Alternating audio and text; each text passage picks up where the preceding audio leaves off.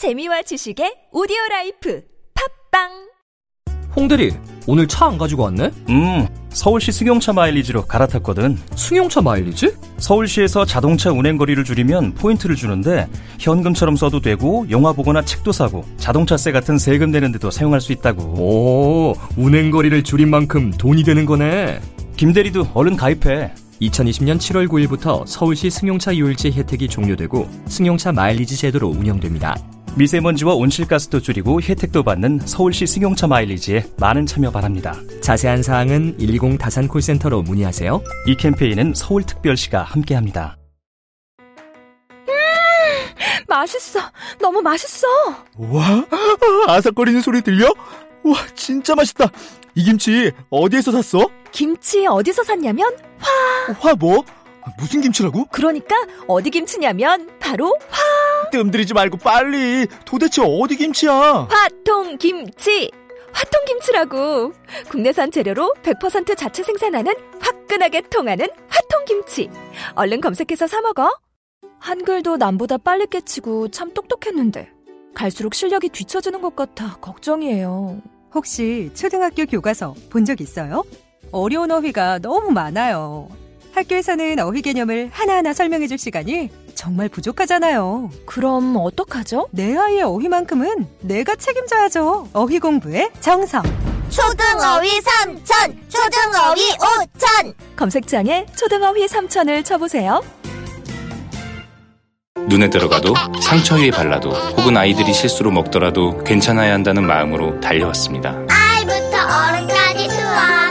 이렇게 좋은 화장품 전 국민과 나누기 위해 수아비스 아이 모델 선발 대회를 개최합니다. 아이부터 어른까지 수아비. 아이를 포함한 가족 모두가 참여 가능합니다. 지금 검색창에 수아비스 화장품을 검색하세요. 아이부터 어른까지 수아비. 평생을 수아비스와 함께할 모델 바로 여러분과 여러분의 아이가 될 수 있습니다. 아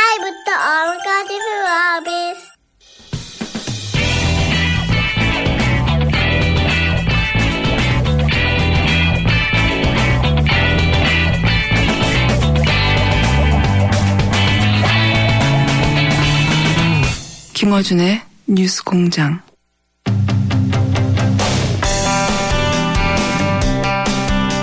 각 당 경선이 이제 마무리 되어가는 수순에 들어갔습니다. 어, 그래서 본선 구도 윤곽이 드러나고 있는데 현재까지 판세 리얼미터의 권순정 조사 분석 실장과 함께 짚어보겠습니다. 안녕하세요. 안녕하십니까. 네. 우선 전체 판세부터 한번 짚어보죠. 네. 네, 먼저 조사 개요부터 알려드리겠습니다. 아, 앞으로 소개해드릴 조사 아, 조사 결과는 아, 이번 주 월요일부터 사흘간 성인 1,525명을 대상으로 어, 유무선 전화 조사로 했고요. 폭언 오차는 95% 신뢰 수준에서 플러스 마이너스 2.5% 포인트, 응답률은 9.5%입니다. 자세한 사항은 중앙선관위 여론조사 심의 홈페이지, 홈페이지를 참조하시면 됩니다. 네. 이걸 꼭 말해야 네. 됩니다. 방송에서 안 하면은 예, 이번 주에는 예, 문재인 후보가 반등을 했습니다. 35.2%로 여전히 독주 체제를 구축을 하고 있고요. 네. 다음으로 큰 변화가 있는데 2위가 3위, 아 2위와 3위가 바, 뒤바뀌었습니다. 네. 안희정 후보와 안철수 후보가 바뀐 거군요. 네. 맞습니다. 안철수 후보가 아, 12%대에서 이번 주 주중에서는 17.4%로 큰 폭으로 상승을 했고요. 예. 반면 안희정 후보 같은 경우는 17.1%에서 12%대로 크게 하락을 했습니다. 서로 완전히 주고받았네요. 예. 네, 맞습니다. 이어서 이재명 후보도 어, 소폭 하락해서 9.5%, 어, 홍준표 후, 어, 후, 어, 후보 역시 소폭 하락해서 7.7%, 아, 이어 김진태 후보가 5.3%로 소폭 상승했습니다. 아, 여기- 후보가 꽤 누- 두각을 보이고 있네요. 5.3%면. 네. 네, 크- 크게 큰 폭은 아니고요. 한 네. 0.3%포인트 올랐습니다. 좀 볼 것은 아, 문재인 후보가 충청도 그리고 TK, 호남 포함해서 전 지역 어, 1위를 유지를 했고요. 네. 60대 이상을 제외해서 모든 연령층을 연령층에서도 1위를 유지하고 있습니다. 좀 살펴볼 것은 어, 저희들이 사무 아, 사무직과 자영업, 가정주부 이 3대 직군을 빅3 직군이라고 하는데요. 네. 이 직군을 포함해서 모든 직군에서 또 1위를 기록하고 있습니다. 아, 대세로는 이어지고 있는 것 같습니다. 그렇군요. 이제 일- 그렇다면 어, 안철수 후보, 안희정 후보가 자리 뒤바꿈을 하면서 서로 5% 정도 상승, 하락 주고받았는데 이5% 정도면 사실 그 큰 변화가 있을 때 한 번 오는 정도의 수치잖아요. 맞습니다. 네. 근데 저는 이거 보면서 선거에서 뭐 실력도 중요하고 다 중요한데 운이 제일 중요하다고 저는 개인적으로 생각하는데 왜 그런 생각을 했냐면 일단 안희정 후보 제, 제 분석에 맞나 좀 봐주십시오. 그 안희정 후보가 이제 경선 가능성이 낮아지면서 지지율이 빠진 건데 1차적으로 그죠? 네. 예. 그 중에서 안희정 후보의 표 중에 이제 보수표가 있는데 그 보수표가 갈 곳을 찾다가 맞습니다. 그 직전에 마침 국민의당 경선이 있었어요. 네네. 그러니까 타이밍상 그 효과를 많이 가져간 편인데 만약에 홍준표 후보가 그 전날 네네. 어, 자유한국당의 후보로 확정됐다면 그때 홍준표 후보가 이 득, 을 좀 많이 봤을 텐데 네네. 이건 그냥 운이거든요. 요 부분은 아, 운이라고 하면은 구체적으로 좀 분석하기 좀 힘들고요. 좀 살펴볼 게 있습니다. 아니, 제 말은 다른 요인도 많은데 네네. 요 시점상의 운 선거에서 그거 굉장히 중요한 건데 운도 참 네네. 좋다. 네. 네네. 이 안, 안철수 후보한테는 굉장히 적절한 시점에 호남에서 승리한 그렇죠. 것이죠. 예. 예, 호남 경선이 흥행을 했고 그것도 운이라면 운, 운, 운이라고 할 수 있고 그건 노력이죠. 그래서- 예. 예. 문재인 후보가 호남에서 사실상 압승을 하지 않았습니까? 그 네. 이후로 어, 사실상 이제 보수층에서는 이제 기대할 수 있는 후보가 없다 보니 그렇죠. 지금까지 옮겨가는 거죠. 예. 예 안희정 지사한테 사실상 차악으로서 지지를 해 왔는데 보수 입장에서의 차악. 예. 맞습니다. 예. 호남 경선에서 이제 패배함으로써 아 이제 보수층에서도 아, 안희정도 안 되는구나라는 생각을 하기 시작했고 예. 그러면서 지지율이 급격하게 빠졌고 그리고 안철수 후보하고 안희정 후보의 지지층이 상당히 겹칩니다. 이 그러니까요. 말은 뭐냐면 지금 빠졌던 이제 안 지사의 지지층이 대다수가 어, 안철수 후보로 가게 된 어, 가게 된 거죠. 지금 안희정 후보의 지지층을 크게 보면은 민주당 지지자도 있지만 나머지 반은 지금 말씀하셨듯이 보수정당 지지층, 자유한국당, 바른정당 그리고 국민의당 지지층이 혼재 있었죠. 맞습니다. 호- 뭐문 후보하고 이재명 시장과는 완전히 다른 지지층 구성인데요. 네. 문 후보나 아, 문재인 후보나 이재명 시장 같은 경우 민주당 지지층에서의 아, 지- 아, 구성비가 상당히 높습니다. 반면 네. 안희정 후보 같은 경우는 반 정도는 민주당 지지층이고 반 정도는 아, 구여권이라고 할 수 있는 자유한국당이라든지 바른정당, 국민당까지 포함해서 비민주당이 반 정도를 차지하고 있습니다. 네. 네. 그러니까요. 그 지지율이 안희정 후보 지지율이 자유한국당, 바른정당 그리고 국민의당으로 나눠질 것을 국민의당 쪽으로 많이 몰려갔다. 그러니까 이건 맞습니다. 운이 좋다고 하는 건 네네. 하필 그 경선 시점이 그런 거는 다른 당의 경선 시점을 마음대로 할 수 없잖아요. 맞습니다. 네. 사실상 문재인 후보나 문재인 후보 같은 경우는 보수층의 대척점에 있습니다. 네. 대척점에 있기 때문에 이들 같은 경우는 안지사에서 이탈한다고 하더라도 문 후보로는 거의 가기 좀 힘든 부분이고요. 네. 그래서 안철수 후보로 갈 수밖에 없는 상황이죠. 네. 그리고 홍준표 후보도 갈 수 있었는데 홍준표 후보의 경선 확정은 뒤니까. 그러니까 이 점에서 선거는 운이 중요하거든요. 네. 예, 맞습니다. 사실상 홍 후보가 네. 지금 경선 과정 속에서 뭐 컨벤션 효과라든지 이러한 효과를 통해서 지지율을 끌어올렸다고 한다면은 어, 중간에 이제 어 태도를 유보했던 보수층이 홍 후보로 결집을 했을 겁니다. 하지만 그러니까요. 그런 정도로 일단 기대를 가질 만한 정도로 어, 지지율이 오르지 않고 있기 때문에 홍 후보, 홍 후보 쪽으로도 가기 좀 힘든 상황이죠. 그래. 김진태 후보가 홍 후보가 거의 한 두 자리 숫자로 올라갈 때 끌어내렸죠. 한 자리 숫자로. 네. 맞습니다. 나눠 가졌고. 그러면 이건 어떻게 보십니까? 만약에 어, 홍준표 후보가 지금 유력한 편인데 홍준표 네. 후보가 자유한국당의 후보로 확정이 내일 됩니다.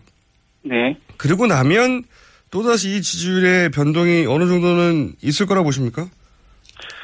어, 저는 조금 비관적으로 봅니다. 아, 그래요? 우리가 조사에서, 이번 네. 조사에서 어, 다자구도 조사뿐만 아니라 어, 3자나 5자 구도도 조사를 했습니다. 5자 구도 같은 경우는 사실상 다음 주 초면 현실화될 가능성이 높은데요. 예. 그 오자구도에서도 이제 보시면 지금 홍준표 후보가 11.1%를 기록을 했어요. 오자구도에서. 앞서 소개 음. 예 앞서 소개해드린 어, 다자 구도에서는 7.7% 김진태 후보가 5.3%인데 합치면은 13%입니다. 음. 오늘 한 1.9% 포인트가 빠졌지요. 음, 그렇군요. 그러니까 선수를 뺏겼군요, 홍준표 후보는 지금. 네, 맞습니다. 이것은 이제 삼자 구도도 조사를 했는데 삼자 구도의 지표를 봐도 어, 합친 효과가 크게 나타나지 않는 상황입니다. 삼자라는 것은 자유한국당 바른정당이 단일화했을 시. 맞습니다. 문재인 후보를 고- 고정으로 하고 안철수 후보하고 홍준표 다 예. 그래서 바른정당과 그렇죠. 자유한국당이 뭐 오자구도에서의 현 기준으로 수치는 어느 정도 됩니까? 오자구도에서는 각각. 네, 오자구도도 조사를 했는데 오자구도를 잠시 불러드리면은 문재인 후보가 43.9%가 나왔습니다. 예. 상당히 다자구도에서는 한 어, 8% 정도 오른 상황이고요. 네. 안철수 후보가 21%, 그리고 홍준표 후보가 11.1%, 심상정 후보가 4.8%가 나왔습니다. 반면 어, 후보가 확정이 됐죠. 바른정당 예. 유승민 후보가 3.0%에 머물렀습니다. 확정됐음에도 불구하고 효과가 그렇게 예, 다자. 후보에서 유승민 후보가 2.6%가 나왔는데 어, 다섯 명을 압축을 해도 3.0%가 나와서 크게 상승하지는 않았습니다. 삼자구도는 어떻습니까, 그럼? 삼자 구도는 어 아까 말씀드린 것처럼 그 자유한국당이라든지 바른정당이 연대를 한다라는 가정인데요. 예. 이때 문재인 후보가 47.2%가 나왔고요. 예. 안철수 후보가 25%입니다. 예. 그리고 홍준표 후보가 12.3%가 나왔고요. 그래서 오자나 삼자 모두를 봐도 어 오자에서는 안철수, 홍준표, 유승민 후보의 지지율 합이 문재인 후보 의 지지율의 오차 범위 밖에서 밀립니다. 역시 삼자에서도 홍준표 후보하고 안철수 후보의 지지율을 합해도 문재인 후보의 지지율의 오차 범위 밖에서 밀립니다. 네. 현재 다자구도에서는 지금 지금 기준으로는 여론조사상 문재인 후보를 이길 수 없기 때문에 이제 비문 연대 제3지대 그렇죠. 혹은 각종 단일화 요구가 있겠군요. 보수 진영에서는 당연히. 예, 그렇습니다. 현재 안철수 후보가 강하게 그 반대를 하고 있는 상황이라고 알고 있는데 네. 이제 선거는 현실이기 때문에 당선 가능성, 당선을 보고 뛰지 않습니까? 그렇게 봤을 때 어, 안철수 후보의 진영, 국민의당 전체 폭으로 넓혀 보면은 분명히 어, 연대 흐름이 있으리라고 보여지는데요. 근데 제가 개인적인 소견으로 말씀을 드렸을 때는 조금 연대가 현실화될, 성사될 가능성이 어, 조금 음, 해- 그 낮지 않을까 그런 생각이 듭니다. 이 수치상으로 볼 때 연대해도 크게 오르지 않기 때문에 이제 그렇게 전망하시는 거죠. 네. 맞습니다. 보통 지지율을 가지고 이제 연대에 압박이 들어가는데 네네. 그렇게 분석할 수가 있다. 예. 알겠습니다. 실상으로 예, 예. 알겠습니다. 예. 지금 저희가 오늘은 후보가 확정되기 전이라 네네. 어, 중간 지점이고 이제 곧 후보 확정될 테니까 네. 어, 제가 묻지 않았던 질문이 중요한 것 중에 아 이건 어떻습니까? 마지막 질문입니다. 샤이 보수 얘기 많이 하잖아요. 네. 예. 이게 이제 보수 진영에서 끊임없이 얘기 나오는 겁니다. 지금 여론조사에 잡히지 않은 틀림없이 네. 어, 여론조사에는 소극적이지만 보수표가 있다. 그건 저는 뭐 어느 정도 맞는 이야기라고 보는데 네네. 그래서 자유한국당과 바른정당이 후보가 단일화되면 이 샤이 보수들이 나타날 거라는 전망, 등장할 거라는 전망이 있지 않습니까? 네네. 여기까지만 얘기를 해보죠. 어떠, 어떻 게 보십니까? 지지율 상에서는 나타날 수도 있습니다. 여론조사 상에서는. 예. 아까 말씀드렸을 때 이제 그 유승민 후보의 지지율을 얘기를 함- 하고 홍준표 후보를 합쳐도 크게 상승하지 않고 오히려 하락하는 그 양상을 보인다고 말씀을 드렸는데 이것은 여론조사 지금 상황에서의 수치이고 만약에 연대를 하는 과정 과정 속에서 일종의 컨벤션 효과가 나타난다고 한다면은 예. 지금 숨어있던 사회 보수가 여론조사상에서 잡힐 수가 있을 수- 아, 잡힐 수가 있습니다. 그런 측면에서는 좀 높아질 가능성이 있겠죠. 근데 우리는 여론조사는 어 실제 투표가 어- 결과가 어떻게 될 것인지 예상을 하기 위해서 하는 수단이지 않습니까? 네. 근데 실제로 갔을 때는 이 사회 보수층이 어떻게 여론조사처럼 어, 더 선거에 많이 참여할 것인지 이 부분도 좀 다른 부분인 것 같습니다. 지금 다른 조사에서 여러 가지 내용들을 보면은 실제로 보수층 같은 경우는 요번에는 투표 참여 의향이 어, 상대적으로 많이 낮은 걸로 나오고 있는데요. 제가 봤을 때 이들 사회 보수층 또한 여론조사상에서는 컨벤션 효과가 나타나서 잡힐 수는 있겠지만 실제 투표에 참여할 의향이 낮아짐으로써 즉 투표율이 낮아짐으로써 실제로 현실화될 가능성은 조금 낮지 않을까. 그렇게 사회 보수는 있는데 투표장까지 갈 동력이 약하다 이런 거네요. 현재는. 그렇죠. 네, 네. 맞습니다. 오늘 여기까지 하겠습니다. 지금까지 리얼미터 권순정 조사 분석 실장이었습니다. 고맙습니다. 감사합니다. 네. 성남 신흥역 롯데시네마 타워를 분양합니다. 포스코 ICT의 책임 준공. 롯데시네마 9개관 입점이 확정된 복합 엔터테인먼트 쇼핑몰. 지하철 8호선 신흥역과 지하로 연결된 직통 역세권의 황금 입지. 지역 내에서는 찾아보기 어려운 100% 자주식 확장형 대규모 주차 시설. 분양 문의 1800-4603, 1800-4603. 성남 신흥역 롯데 시네마 타워. 이미지 실컷 한번 써보고 싶다면 고화질 이미지도 웹 디자인도 파워포인트도 동영상 클립도 모바일에도 블로그에도 게티.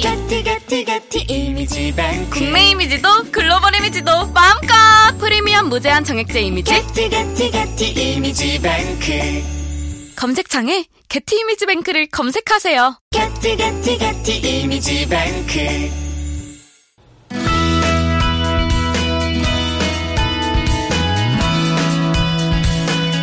지금 일본에선 일본판 최순실 사태로 불리는 소위 아키에 스캔들이 터졌습니다. 이 문제 한번 짚어보겠습니다. 일본 게이센 여학원대학교 이영채 교수님 전화 연결됐습니다. 안녕하세요 교수님. 예, 안녕하세요. 네.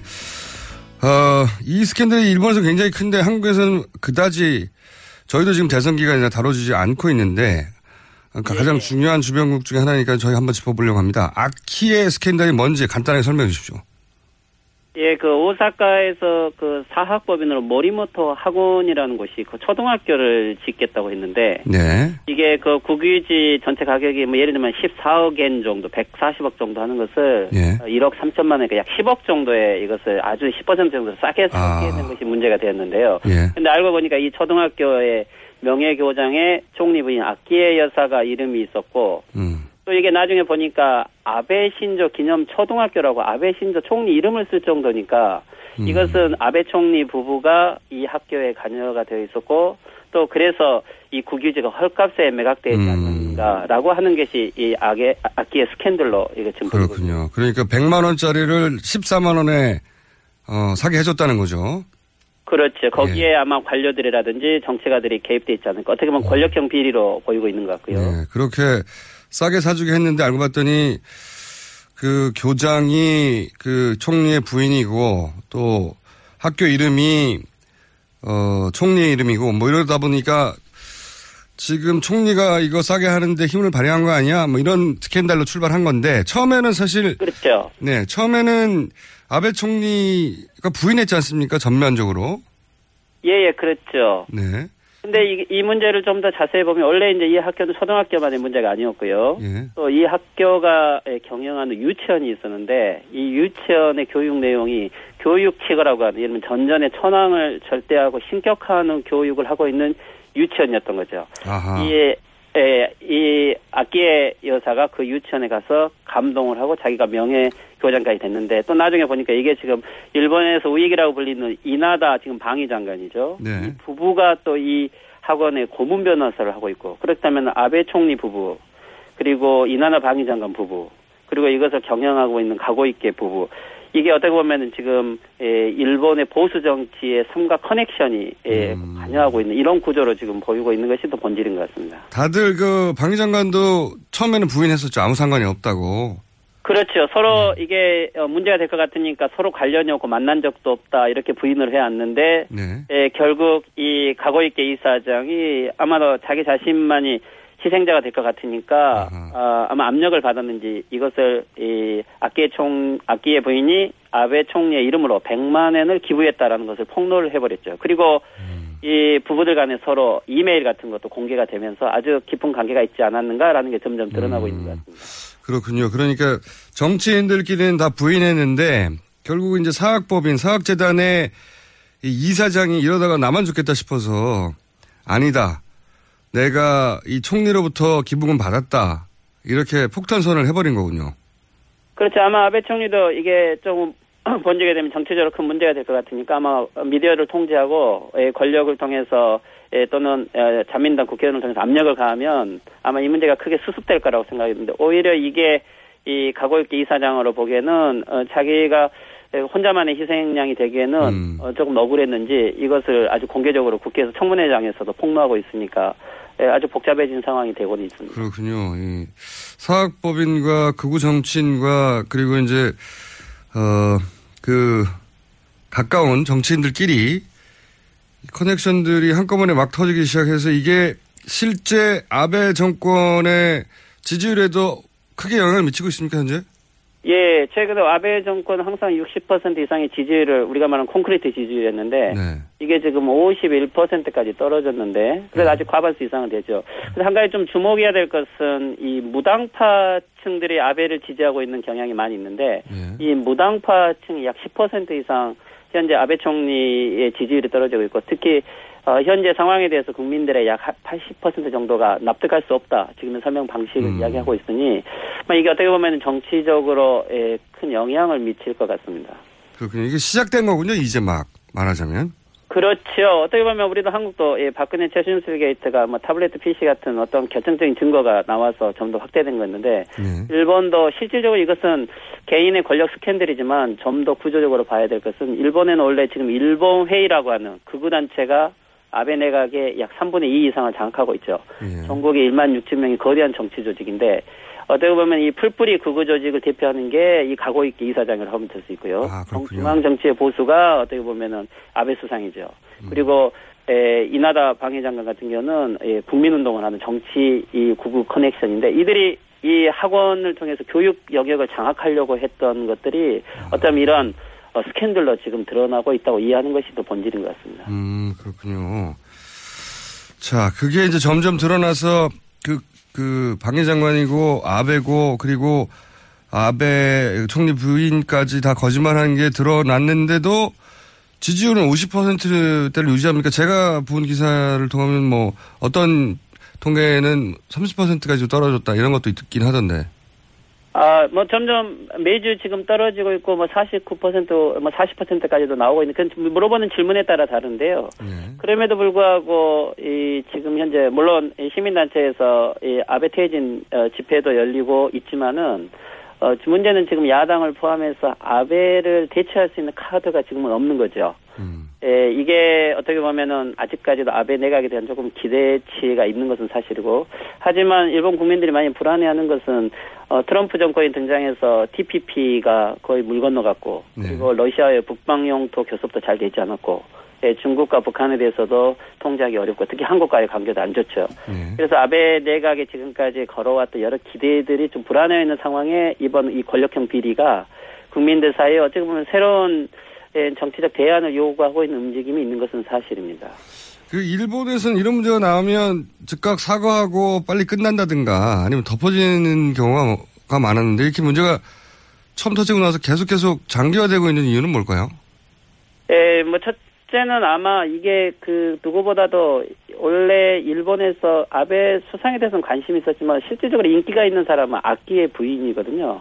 이 악기의 부인은 일본의 중년 여성들이 보기에는 아주 동경의 대상인데 그래요? 메디아에서도 중심 있는 인기죠. 그런데 이분이 여기에 관여되어 있고 또 그게 어, 어떻게 권력형 스캔들로 확대되면서 일단은 보수 미디어가 이것을 아주 어, 보기에도 시청률이 올라가는 테마였는데 오히려 근데 이것들 좀 더 확대해 보니까 권력형 비리로 점점 보여서 제가 보기에는 간접적으로 한국이란 나라에 별로 어, 그렇게 집중하진 않았지만 한국의 박근혜 이 최순실 권력 이벤트를 한국 사회가 아주 크게 예, 미디어를 통해서 확대해온 것처럼 간접적으로도 일본 사회에서도 이게 순간적으로 권력형 비리로 보이게 하는데 민주주의 문제로 보이게 하는데 일조를 한 것 같습니다. 박근혜 최순실 사태를 통해서 어느 정도 간접 학습이 된 다음 이 문제를 접하다 보니 일본에서도 이 문제를 그런 구조적인 문제로 바라보게 됐다. 이런 거거든요. 알기, 알기 쉬운 거죠. 예, 어떻게 보면 한국을 비판하기 위해서 그런 문제를 다뤄왔는데, 아, 이게 일본에도 똑같이 알고 보니까 어쩌면 이거 최순실 게이트 아니냐라는 식으로 이해도 되고 있고요. 또 한 가지는, 어, 물론 이 아베 정권의 지금까지 여러 문제들을, 어, 어떻게 보면 지지율로 눌러왔었는데, 지금은 어떻게 보면은 보수 내부의 이면들을 제대로 보게 된 거죠. 어떻게 보면은 보수의 서로 커넥션이란 관계들이 아베 정권이 무엇이 지탱해 왔는가가 서서히 보이게 하는데 일조한 것 같습니다. 그렇군요. 보수의 정체의 일단락이 드러났다. 그렇죠. 그렇게 받아들이는 분위기군요. 근데 이제 일본 같은 경우에 문제가 생기면은 이제 내각제다 보니까 조기 총선에서 문제를 해결해 버리는 경우가 많은데. 그렇죠. 네. 근데 그 그래서 이번에 중의원 해산한다 이런 얘기도 있었는데 그게 또 보류됐다고 하는데 이게 의- 정치적 의미는 뭡니까? 네, 원래 이 중의원 2012년에 아베 정권은 지금 네 번 선거에 네 번도 압승을 했죠. 두 번의 중의원 선거, 두 번의 참의원 선거. 그래서 이게 지금 중의원 선거는 우리나라만 총선거인데 이게 내년 12월까지 이 중의원 임기이기 때문에 근데 내년 9월이 이 지금 아베 수상의 총재 자민당 총재 선거 내년 9월이죠. 그래서 원래는 어, 내년 9월 이 정도 사이에 예, 총선거를 해서 어, 지지율을 가지고 어, 새로운 정치 이미지를 만드는 건데 이게 문제가 된 건 지금 아베 지지율은 떨어지고 있는데 에, 도쿄 도지사인 고이케 도지사가 대항 카드로 등장을 하고 있습니다. 특히 이번 7월에 도 도쿄 도의회 선거에서는 아마도 예, 자민당이 예, 질 것 같은 분위기가 있기 때문에 이것을 조기 총선을 해서 분위기 개선을 하려고 했는데 어떻게 보면 이게 지금 이 어, 학원, 모리토모 학원 문제도 터졌기 때문에 원래는 아마 4월 정도에 조기 총선을 해서 분위기를 일신하려고 했는데 이게 지금 문제가 점점 확대되면서 잘못해서 조기 총선을 하게 되는 것은 문제를 숨기기 위한 은폐 전략을 보여서 잘못하면 선거에 질 것 같으니까 아마 이 조기 총선은 물 건너 간 것 같습니다. 아하, 그렇군요. 자, 마지막 질문입니다. 우리가 이제 아베 총리에 대해서 관심을 가진 이유 중에 가장 중요한 게 아베 총리는 이제 어, 전쟁 수행이 불가능한 나라로 만들어져 있던 평화헌법을 개정해서 전쟁이 가능한 보통국가. 사실 일본 우파 그 구구 진영의 오랜 수건이죠. 네. 이거를 아베는 인기까지 지지율까지 높아서 드디어 해낼 것이다 이런 전망이 많았지 않습니까? 예, 예, 예.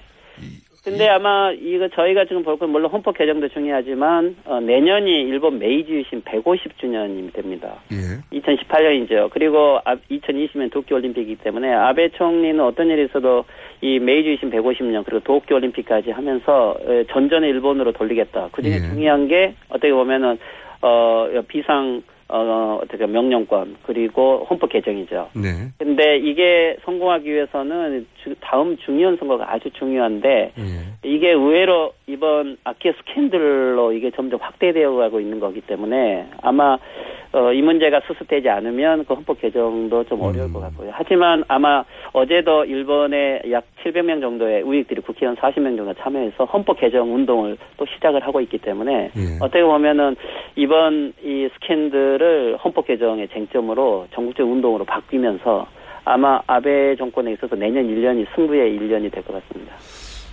우리하고 비슷한 점이 분명히 있네요. 스캔들을 또 헌법 개정으로 덮으려고 하고.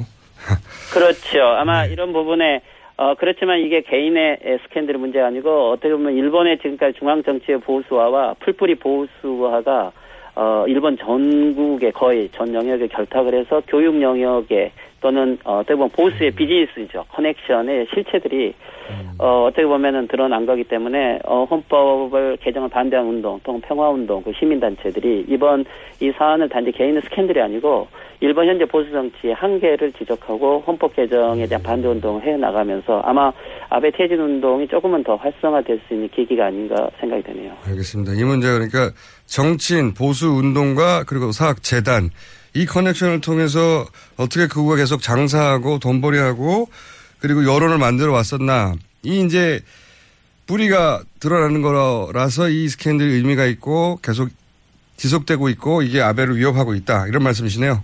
네. 그렇죠. 어떻게 보면 한국은 그래도 민주주의의 시민 여론이 있어서 박근혜 최순실의 게이트가 구조적으로 보이게끔 됐지만 일본도 똑같은 문제가 있음에도 불구하고 일본의 시민 민주주의 사회는 아직까지 그런 부분을 구조적으로 보이지 않았던 거죠. 하지만 아마 한국에 대한 여러 경험들 또는 보도를 보면서 일본 시민 사회도 이 부분들을 어, 보수 정치의 권력형 스캔들로 아마 구조적으로 보고 있는 것은 사실인 것 같습니다. 알겠습니다. 오늘 말씀 감사합니다. 예, 수고하십시오. 네, 지금까지 일본 게이센 여학원 대학교 이영채 교수였습니다.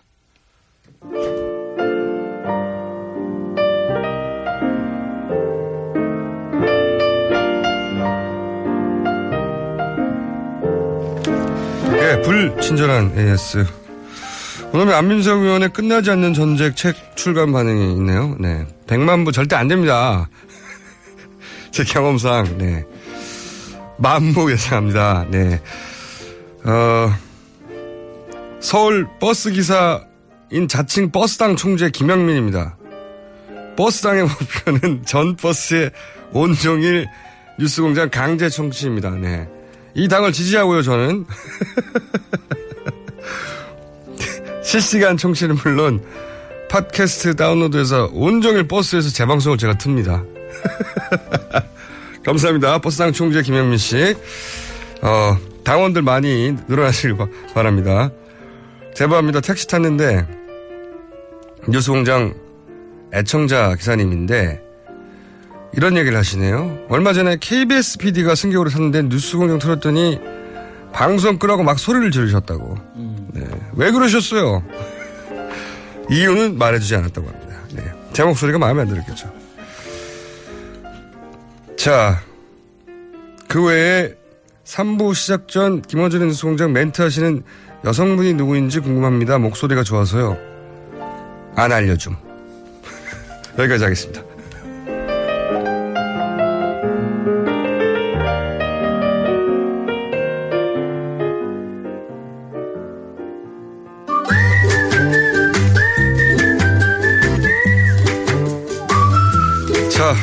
몰랐었는데 국내 단 한 사람뿐인 MIT 도시계 박사님. 안녕하십니까. 아, 그 얘기 언제까지 들어야 되죠? 아, 제가 박사를 얘기를 한 이유는 뭐냐면은 예. 우리 김원준 공장장님께서 저를 갖다가 뭐 전유 의원, 뭐 선생님, 누님 그러더니 조금 있으면 형님이 나올 것 같아서 그래서 제가 영원 불멸의 이름인 박사를 얘기를 했는데 너무 예. 강조하지 말아 주십시오. 그냥 아니, 박사만 근데- 살짝 붙여주세요. 박사도 네. 어 여러 종류 흔한 박사도 있고 드문 박사도 아, 있는데 그러니까 그러면 도시계획 박사만 해. 그러면. 근데 근데 거기다 앞에다 꼭 붙이지 마세요. 국내 한 명뿐이 없다니까. 아 그런 거 붙이지 마세요. 두 명이어도 제가 말안 그런 거, 하는데. 아, 제, 제가 오늘은 좀 마음 먹고 예. 뭐 이렇게 좀 불만도 토로하고 그 다음에 저기 뭐야 좀 질문도 하고 그러려고 그래요. 그래요? 네. 자 지난주에 저희가 뉴타운, 네. 뉴타운은 사기다 이렇게 네. 단어를 하셨는데 본인 전공 분야죠, 그러니까 뉴타운이 사실은. 지난번에 얘기를 끝내면서 뉴타운이 사기라고 주장하시는 오늘 김진애였습니다. 이렇게 끝내셨어요. 네. 어, 그러니까 그, 그 얘기는 사기라고 인정하기가 참 어렵다. 자, 그러니까 아직, 인정하- 아직도 검증이 안 돼 있다. 그렇다기보다는 네.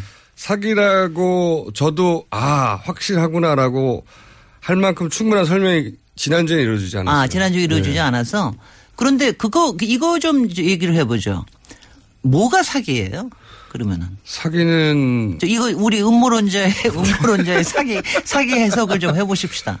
사기는 간단하게 말하면 안 될 걸 본인은 알면서 된다고 상대방한테 네. 거짓말하는 거죠. 네. 근데 그거를 충분히 얘- 얘기하지 않았다? 지난주에는 충분히 네, 네. 얘기가 그 다음에, 그러면 제가 또 한 번, 또 한, 번, 하나만 더 질문을 하십시다. 어쩜 이렇게 사기를 지금- 빨리 저- 빨리 자- 정리하죠 제가. 네. 머릿속에 항상 있기 때문에. 아니, 근데 사기에는 여러 종류가 있습니다. 여러 네. 종류가 있는데 그 중에 하나가 이제 분명히 그리고 거고요. 사기는 사기를 당하는 사람들 당하는 사람이 적어도 절반 이상 공무원자입니다. 네. 왜냐하면은 이렇게 좋은 게 그거는 굉장히 중요한 말이에요. 예. 그렇죠. 뉴타운에서 완전히 적용된 말이에요. 이렇게 그러니까 좋은 게- 요행을 바랄 수 있는 것. 그렇죠. 네네. 나마 나한테만 벌어지는 특별히 특혜적인 어, 상황을 나만 누려야지 하는 욕심이 없으면 사기가 성립되지 않죠. 맞습니다. 예. 그 다음에 그러면 한 가지만 더 또 질문을 네. 드리면은요.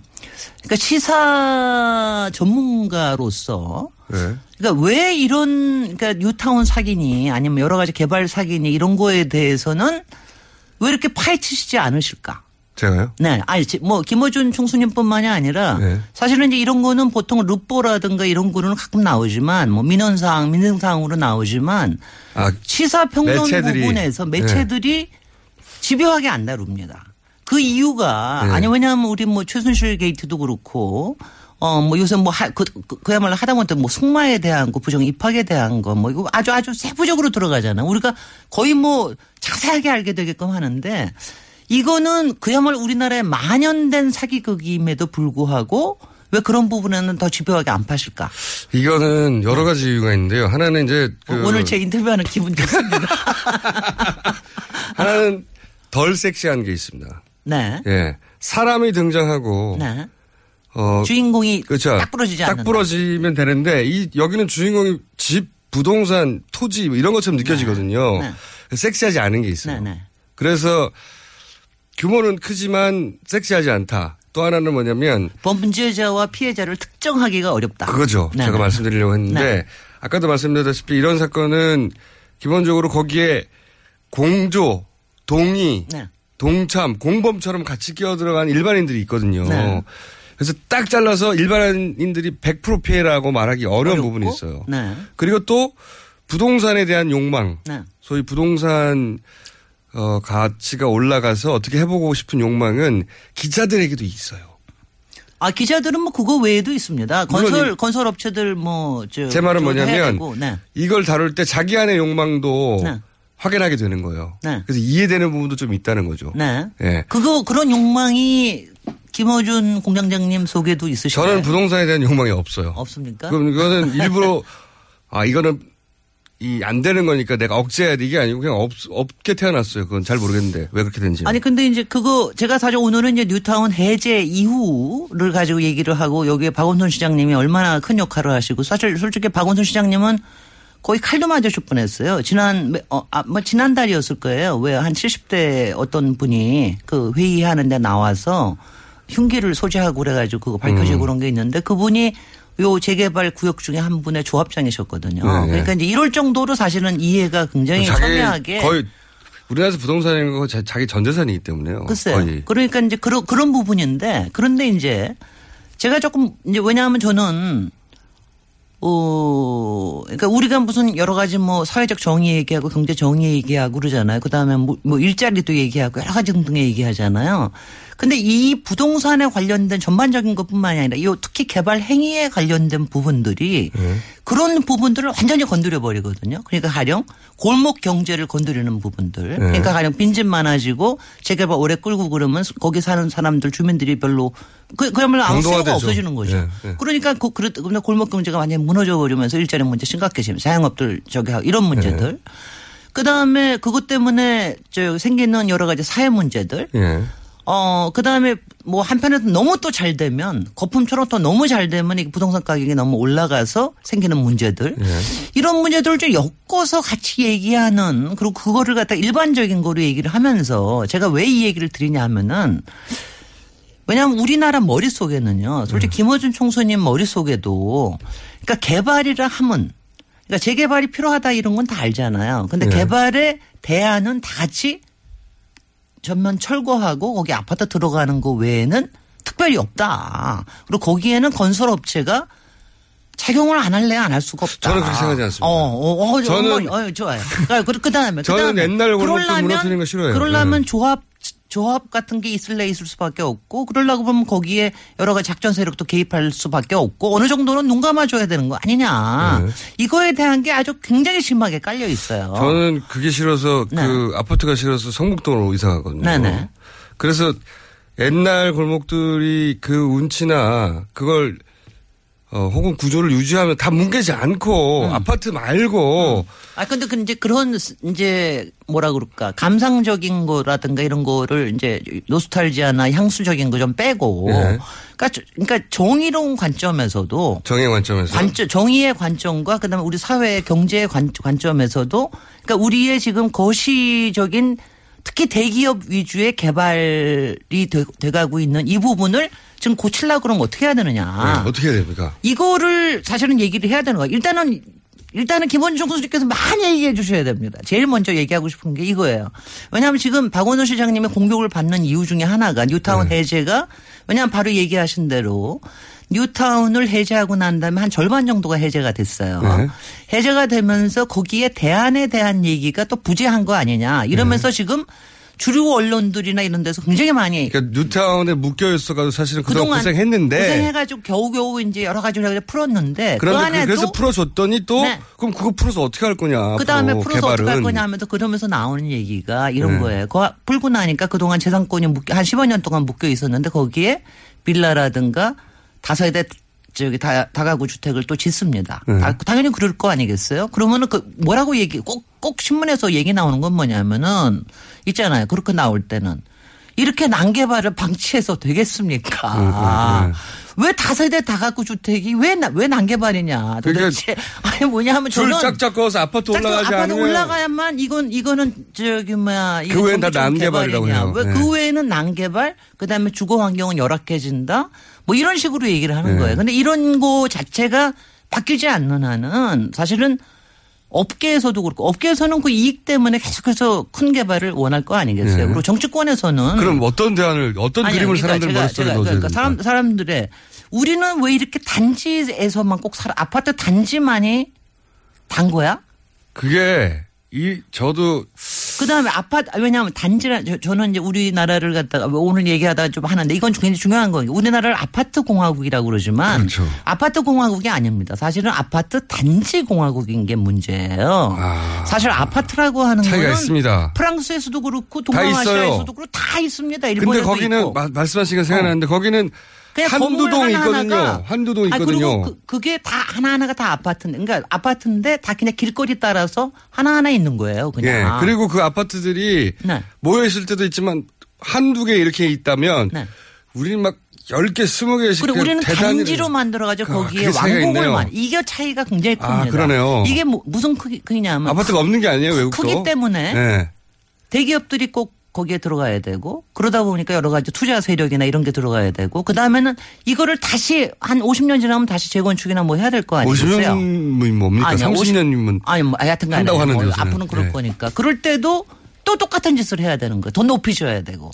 이건 뭐냐면 외국에서는 아파트가 한, 한 동 이렇게 이렇게 되니까 하려 그러면 그 하나씩만 바꿔가면 그렇죠. 되는 거거든요. 네. 이게 말하자면 도시의 다양성과 도시의 진화와 그다음 사람들이 안전하게 너무 큰 격변을 거- 거- 거- 겪지 않고 살아갈 수 있는 기본이 되- 되는 거거든요. 이게 근데 어, 떻게 시작돼요? 70년대 아파트가 확 들어오면서 그때 대단위로 70년대에는 무슨 짓을 했냐면은 네. 70년대에는 왜 사실은 단지가? 왜 70년대에는 그냥 다 신도시 했고요. 네. 단지가 없었습니다. 그다음에 다 저기 중동에 가가지고 돈 벌었습니다. 그때는 80년대 되니까는 갑자기 중동에 오일 이제 더 이상 그 별 없는 거예요. 그러니까 네. 뭘 했냐면은 앞저 그때 88 올림픽 하면서 그때부터 가- 재개발이라는 게 들어오기 시작을 했습니다. 그때 단지가 생겼어요. 그때부터 도시 안으로 단지가 들어오기 시작한 게 아파트 80년대 단지. 아파트 단지입니다. 그 여기까지가 그 그러고 난 다음에 이 일단 계속해서 로비에 의했건 뭐했건 끊임없이 먹거리를 제공해 주는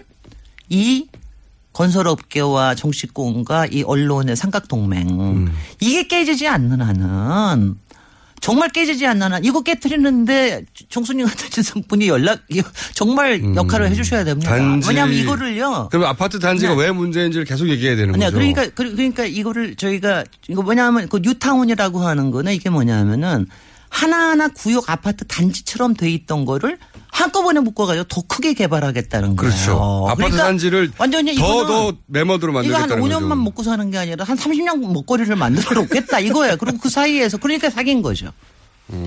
이거 자. 이제 이제 이제 조금은 더 이해가 되- 되셨을 네, 내 테고. 다음 주 조금 더 이해시켜 주시고요. 근데 네. 그러면 지금 박사님이 말씀하시는 거는 어 이건 그러니까 지금 이거 얘기합니다. 뉴타운이 지금도 뉴타운 안에는 또 그런 단지식으로 개발될 만한 데도 있어요. 그런 데는 빨리빨리 하게 해줍니다. 지금 네. 뭐 박원순 시장도 그렇게 해주는데 문제가 되는 게 완전히 그런 게 안 되는 데 하고 될까 말까 고민하는데 이게 이게 문제인 거거든요. 예. 그러니까 그거에 대해서는 대안적인 개발들에 대한 얘기가 끊임없이 그러니까요. 나와야 되고 아파트 대단위로 짓는 게 문제라는 건 알겠어요. 네네. 그리고 거기에 대해서는 그 네. 머릿속에는 신도시 촉진법하고 택지개발 촉진법하고 머릿속에 재개발 촉진법밖에 없는 거예요. 사람들의 뭐그 고- 국토부 사람들 막 머리에는 그것밖에 없습니다. 일반인들 머릿속에는 뭐가 있냐면 단지가 클수록 큰 회사가 만들어서 더 좋은 아파트다 이런 식이 있단 말이죠. 말이죠. 그러니까 이거 어떻게 자- 어, 이거를 갖다가 바꿔낼 수 있는 말하자면 이제 지금 솔직히 단독주택의 리모델링 같은 거 최근에 막 굉장히 인기 있어졌잖아요. 이것도 엄청나게 큰 변화입니다. 예. 그것도 그래요. 요 근데 요거에 요 사이에 좁은 땅에 어. 높이 세운다든가 여러 가지 말이죠. 형태들. 요새 예. 굉장히 많은 이- 이노베이션들이 생겼거든요. 근데 우리의 개발에서 우리의 도시 개발에서 요 가운데 비어 있는 부분을 어떻게 만드느냐. 네. 요게 뉴타운 해제의 굉장히 큰 이슈. 그 비전을 줘야죠. 네, 네. 네. 단지가. 네. 아파트 좋다 있을 네. 수 있는데 단지가 아파트 안 좋아요. 저는 저는- 저, 저 고층 아파트. 아 저는 초고층에 저는 싫어하는데, 대, 초고층에 대해서는 아무 문제 없는데 초고층 아파트만큼은 저는 좀 문제 있다고 생각합니다. 어, 저도 그 네. 동감하고요. 저도 아파트 싫어하는데 제 말은 아파트를 좋아하는 분들이 있으니까 대단지가 아니라 작은 규모의 아파트가 가지는 장점부터 얘기를 해야 되지 않을까요? 네, 네, 그렇습니다. 네. 그래서 인식을 조금씩 바꿔가고 그 주택을 안 하고 싶어서 안 가는 게 아니라 네. 땅도 자기 땅도 없고요. 아, 네. 네. 그리고 건축비도 비싸고 네. 뭐 현실적으로 부딪히는 문제가 많아요. 그러면 그래서 요, 이, 어, 그럼요. 그래서 그 대안적인 개발에 대해서는 그동안 사실 지난 오- 반세기 동안 거의 안 해왔거든요. 자, 그럼 다음 시간부터는 네. 네. 대단지 대안- 아파트 이외에 대안적인 개발이 있다. 네.